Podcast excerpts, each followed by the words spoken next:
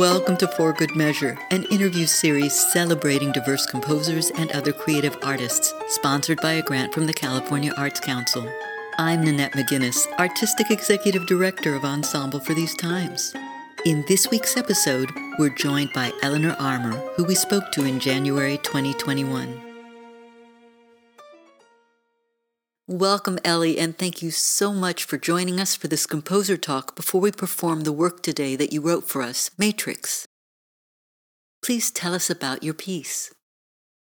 Well, you may remember that uh, some time ago you sent me uh, the plans for the upcoming seasons, uh, you know, of E4TT, and one of them was uh, to be uh, on the theme of uh, mothers and daughters, and I selected that one because I thought I would be able to find some uh, poetry that would that I would like to set, and I, you know, I'm I'm very close to that subject. I am both a mother and a daughter.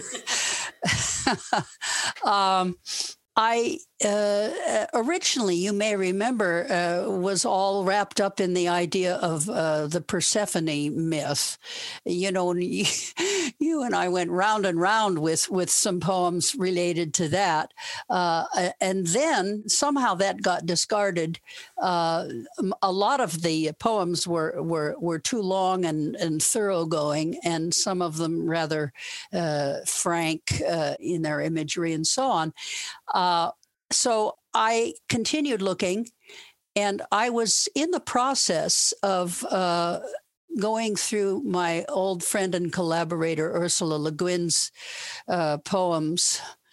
Looking for uh, poems to set, I'm making a, a, memorial album of my settings of her poetry. And uh, I remembered coming across um, the one that she wrote called A Song for My Daughter. Uh, and that just hit the spot, totally hit the spot. Uh, partly because uh, of its symmetry of generations. That particular poem, you know, refers to her daughter first as, I believe, uh, mother of my granddaughter or granddaughter of my mother. I can't remember which came first, but uh, there's all kinds of verbal inversion going on there. I actually created little motives to represent daughter, granddaughter, and mother. And they, they of course, were uh, invertible invertible counterpoint, if you like, if you want to sound very fancy. Uh, and uh, those motives worked their way into the into the piece, which is uh, essentially tonal uh, or modal. It didn't seem to me to call for any uh, experimental uh, harmonic, uh, you know, advanced harmonic, super modern ideas. And I don't think any of Ursula's uh, work uh, has ever uh, been anything more than just sort of naturally tonal or almost tonal for me and and preferred by her. She has in the past mentioned some other settings of her work that she didn't like for this reason or that. And so I always tried to avoid doing those things that she didn't like, you know, from other composers. Um, the poem was meaningful to me because I have known uh, Elizabeth, her daughter, uh, for longer than I knew her. It was actually through Elizabeth that I met Ursula Le Guin. I met her at Elizabeth's wedding. Uh, and Elizabeth had been my student long ago at the San Francisco Conservatory, and, and a brilliant student she was. And now look at her. She's, uh, you know, in a very important position uh, down at uh, UCLA. And, uh, very highly considered and so on. But we we have remained friends, of course, through all of this. Uh, and speaking of friends, I was going through other poems, uh, sets of poems, specifically uh, a book called Audible Dawn by uh, an old friend of mine, Rella Lossy. Uh, and we were very good friends. She she has long since passed away, uh, but I've always loved her poetry, and um, I don't want to spill a bean here, but uh, the poem that I chose by her was actually addressed to her son, but we won't tell anybody that because it works just as well uh, to pretend that it's addressed to a daughter.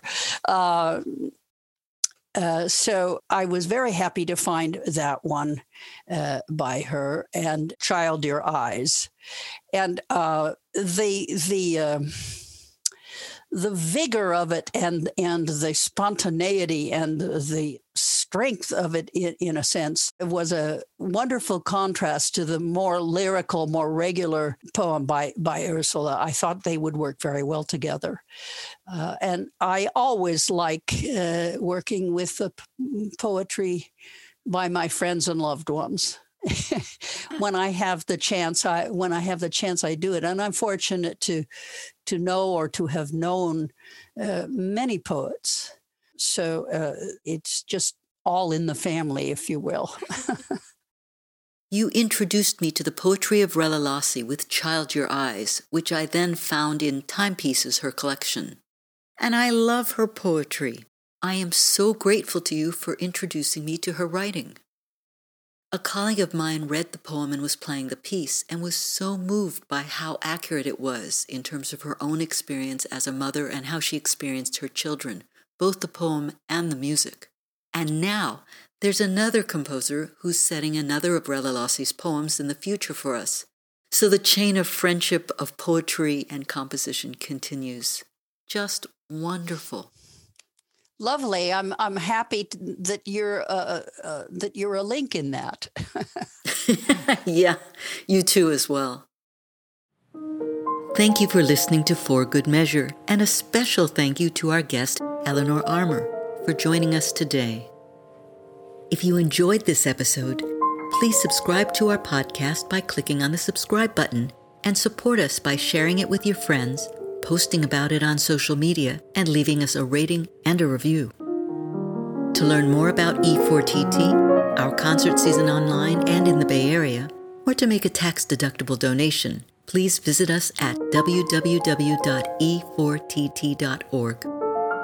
This podcast is made possible in part by a grant from the California Arts Council and generous donors like you. For Good Measures produced by Nanette McGuinness and Ensemble for These Times and designed by Brennan Stokes. With special thanks to audio engineer extraordinaire Stephanie Neumann. Remember to keep supporting equity in the arts and tune in next week for Good Measure.